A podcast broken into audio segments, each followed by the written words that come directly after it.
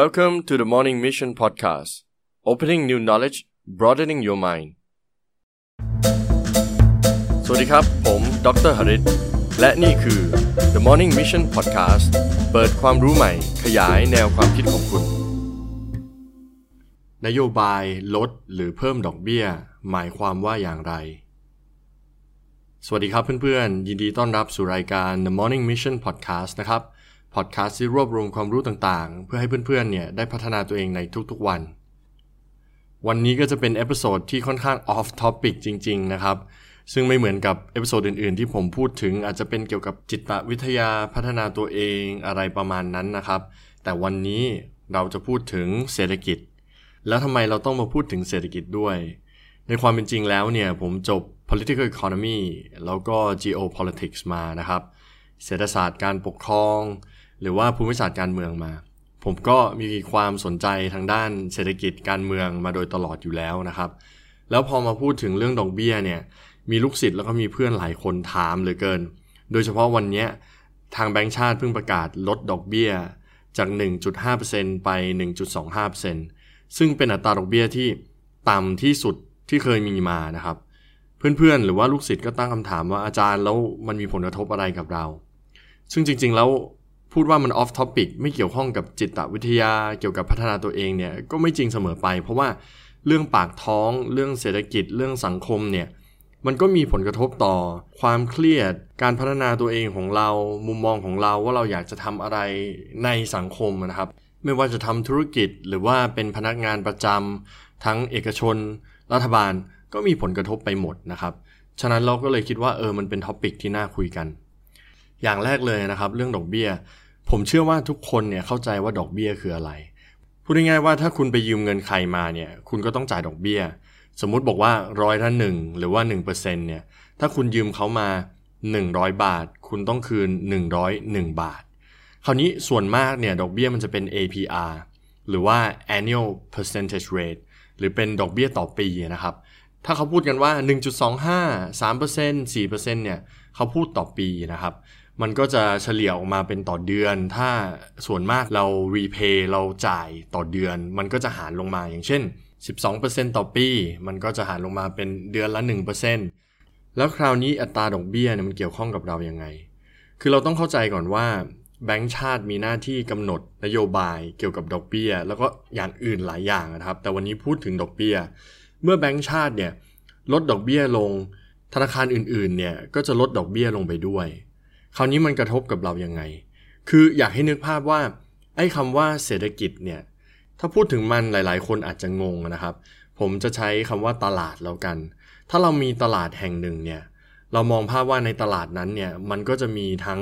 ลูกค้าที่ไปซื้อของ แล้วก็มีร้านค้าที่ไปขายของใช่ไหมครับ คราวนี้เนี่ย ในตลาดนั้นมันก็จะมีเงินหมุนเวียนอยู่ในตลาด คือเงินที่มาจากลูกค้าเนี่ยแหละ แล้วก็ลูกค้านำไปซื้อของจากร้านค้า พอร้านค้าขายของได้เนี่ยก็มีการลงทุนอาจจะขยายร้าน หรือว่าจ้างพนักงานเพิ่มเติม แล้วก็จ่ายเงินเดือนพนักงานที่มีอยู่ ส่วนพนักงานที่มีอยู่เนี่ยรับเงินเดือน ก็เอาเงินเดือนนั้นเนี่ยไปซื้อของจากร้านอื่น ร้านนี้อาจจะขายน้ำก็ต้องไปซื้ออาหารจากร้านนั้น ร้านนั้นขายอาหารเป็นลูกจ้างร้านอาหาร ก็ต้องไปซื้อน้ำจากร้านอื่น วนเวียนไปแบบนี้นะครับ ฉะนั้นแล้วเนี่ยในตลาดเนี่ยมันก็จะมีผู้ขายแล้วก็ผู้ซื้อ เป็น supply demand อุปสงค์อุปทานนะครับ คราวนี้การขึ้นหรือลดดอกเบี้ยเนี่ยมันเกี่ยวข้องยังไง คือถ้าเรานึกภาพว่าในตลาดเนี้ยมันมีผู้ซื้อผู้ขาย ไอ้ที่อยู่ระหว่างกลางเนี่ยก็คือเงิน ที่เราจะต้องใช้ซื้อของหรือว่าจะต้องใช้ลงทุนจับจ่าย ช่วงที่เศรษฐกิจมันฝืดเนี่ยพูดง่ายๆว่าในตลาดเนี้ยคนซื้อของก็น้อย คนขายก็ไม่เยอะ เพราะว่ามันไม่มีคนซื้อของร้านต่างๆเนี่ยก็ไม่ได้อยากที่จะขยายร้านอาจจะ ลดไซส์ลงหรือว่าให้พนักงานออก มันก็เกิดอาการซบเซา ปัจจุบันเนี้ยเศรษฐกิจไทยมันก็ซบเซา ปกติแล้วเนี่ยในทุกๆ ปีเนี่ยเศรษฐกิจมันก็จะโตประมาณ 4%อะ อันนี้ก็จะเป็นอีกอย่างที่บางคนงงอีกว่า เฮ้ย โต 4%โต 3%โต 5%เนี่ย มันคืออะไร เอาพูดง่ายๆว่าในตลาดทั้งหมดเนี่ย มูลค่ามันอยู่ที่ไหน มูลค่ามันก็จะอยู่ที่สิ่งของต่างๆ เนี่ยผักผลไม้น้ำหรืออะไรก็ตามที่อยู่ในตลาดเนี่ย รวมกันบวกกันแล้วมันมีมูลค่าเท่าไหร่ ปีหน้าเนี่ยถ้าตลาดมันจะใหญ่ขึ้นนั่นหมายถึงว่า ของปูปลาอาหารน้ำเนี่ยมันจะต้องมีมูลค่ามากขึ้น แล้วปกติเนี่ยในประเทศเราเนี่ยมูลค่ามันก็จะโตอยู่ที่ประมาณ 4 5 3 4อร์เซ็นอะไรประมาณนี้นะครับ ซึ่งเป็นเรื่องปกติ แต่สิ่งที่เกิดขึ้นเนี่ยปัจจุบันเนี้ยเขา estimate หรือว่าคาดคะเนว่าเศรษฐกิจเราเนี่ยไม่น่าจะโตถึง 3%ซะด้วยซ้ำไป พอมันไม่โต 3%เนี่ย มันก็บ่งบอกชัดเจนว่า ตอนนี้เศรษฐกิจมันซบเซา เมื่อมันซบเซาเนี่ย แบงก์ก็ต้องทำอะไรสักอย่าง มันซบเซาเพราะว่าการซื้อขายมันน้อย ก็แปลว่าเงินที่หมุนเวียนเนี่ย มันก็น้อยไปด้วย คราวนี้การจ้างงาน การซื้อ การขายก็ไม่ค่อยเวิร์ก มันก็เลยทำให้แบงก์ชาติเนี่ยจะต้องอัดฉีดเงินเข้าไป แล้วเวลาเราพูดว่าอัดฉีดเงินมันหมายความว่ายังไง การลดดอกเบี้ยก็เป็นการอัดฉีดเงินวิธีหนึ่ง เพราะว่าเมื่อลดดอกเบี้ยปุ๊บ ถ้าดอกเบี้ยมันต่ำเนี่ย นักธุรกิจหรือนักลงทุนทั่วไปเนี่ย ก็จะมีความรู้สึกว่า เฮ้ย ค่าของเงินที่เรายืมมาเนี่ย มาทำลงทุนเนี่ย มันต่ำเรามีโอกาสที่จะไปทำกำไรได้มากกว่านั้น มันก็ทำให้นักลงทุนเนี่ย กล้าที่จะไปกู้เงินเพิ่ม แล้วก็เอามาลงทุน พูดง่ายๆก็คือตลาดมันเงียบมันซบเซาอยู่ แต่ทางแบงก์บอกว่า มากู้เราสิ เราให้ดอกเบี้ยต่ำนะ แค่ 1.25 เอง ถ้าคุณยืมไปร้อยบาทเนี่ย สิ้นปีคุณจ่ายเราแค่ 101 บาท 25 สตางค์เอง คราวนี้นักธุรกิจต่างๆ ก็คิดว่าเออ มันถูกดี มันถูกก็ไปกู้ พอไปกู้มาปุ๊บ เดินเข้าไปในตลาด เมื่อมีเงินปุ๊บ ก็สามารถจ้างคนได้เพิ่ม ขยายร้านได้เพิ่ม พอจ้างคนได้เพิ่มปุ๊บ คนก็มีงาน พอคนมีงานเนี่ยเขาก็จะมีเงินเดือน พอมีเงินเดือนก็จะไปซื้อร้านนั้นร้านนี้สามารถจับจ่ายได้คล่องขึ้น ตลาดก็จะคึกคักมากขึ้น มีคนซื้อคนขายมากขึ้น แต่แน่นอนมันก็ฟังดูดีไปหมด ซึ่งในความเป็นจริงมันไม่ได้เป็นแบบนั้นนะครับ เพราะว่าถ้านักธุรกิจเนี่ยกู้เงินเหล่านี้ไปปุ๊บอาจจะไปขยายร้าน ไปเปิดร้านใหม่ ไปลงทุนใหม่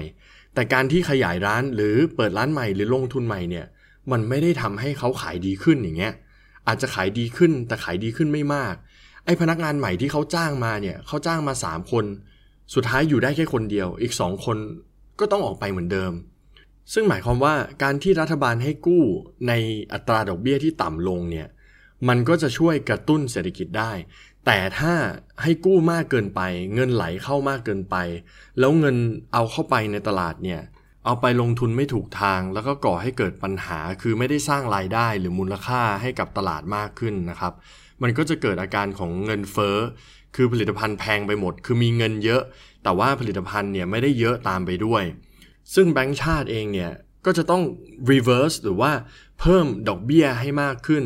เพื่อที่จะป้องกันไม่ให้คนเนี่ยยืมเงินจนเยอะเกินไป แล้วก็เอาไปใช้แบบผิดวิธีนะครับ ฉะนั้นสรุปง่ายๆเนี่ยก็คือแบงก์ชาติเนี่ยเวลาที่เขาลดดอกเบี้ย หมายความว่าเขาอยากกระตุ้นเศรษฐกิจหรือกระตุ้นตลาด ให้คนเนี่ยกู้เงินมากขึ้น เพื่อที่จะไปลงทุน สร้างงาน แล้วก็ให้เกิดการซื้อการขายมากขึ้นนะครับ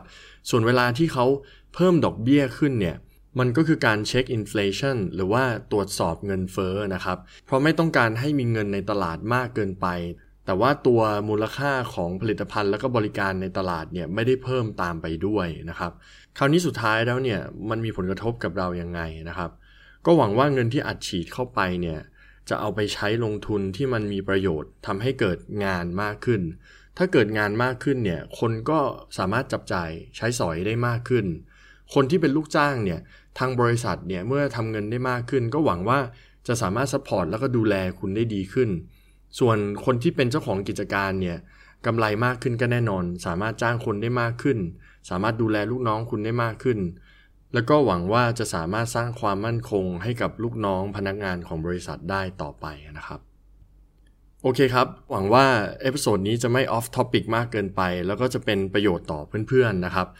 ผมเชื่อว่าความรู้เกี่ยวกับเศรษฐกิจการเมืองสังคมรอบกายเราเนี่ยมันก็สำคัญต่อการพัฒนาของเราเหมือนกันนะครับ งั้นเราฝากเพื่อนๆไว้สำหรับ episode นี้ถ้ามีคำถามอะไรสามารถ inbox มาได้ครับ ถ้าผมผิดพลาดอะไรในข้อมูลก็ขออภัยด้วยนะครับ แต่ว่านี่เป็นความรู้ภาพรวม ถ้าเห็นว่าเป็นประโยชน์ฝาก tag เพื่อนของคุณ กด subscribe follow ในแพลตฟอร์มต่างๆ ด้วยนะครับ แล้วเราเจอกันใน episode หน้า สวัสดีครับ